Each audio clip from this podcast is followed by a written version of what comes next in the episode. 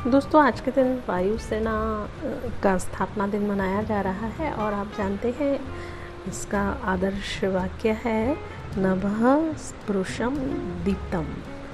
गीता से लिया गया है यह आदर्श वाक्य। देश में सभी सेनाओं का अपना एक आदर्श वाक्य है। भारतीय वायुसेना का आदर्श वाक्य है नभः स्पृशम दीप्तम।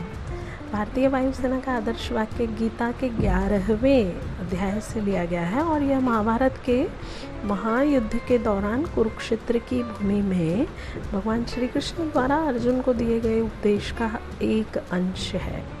इसी आदर्श वाक्य के साथ भारतीय वायुसेना अपने कामों को अंजाम देती है।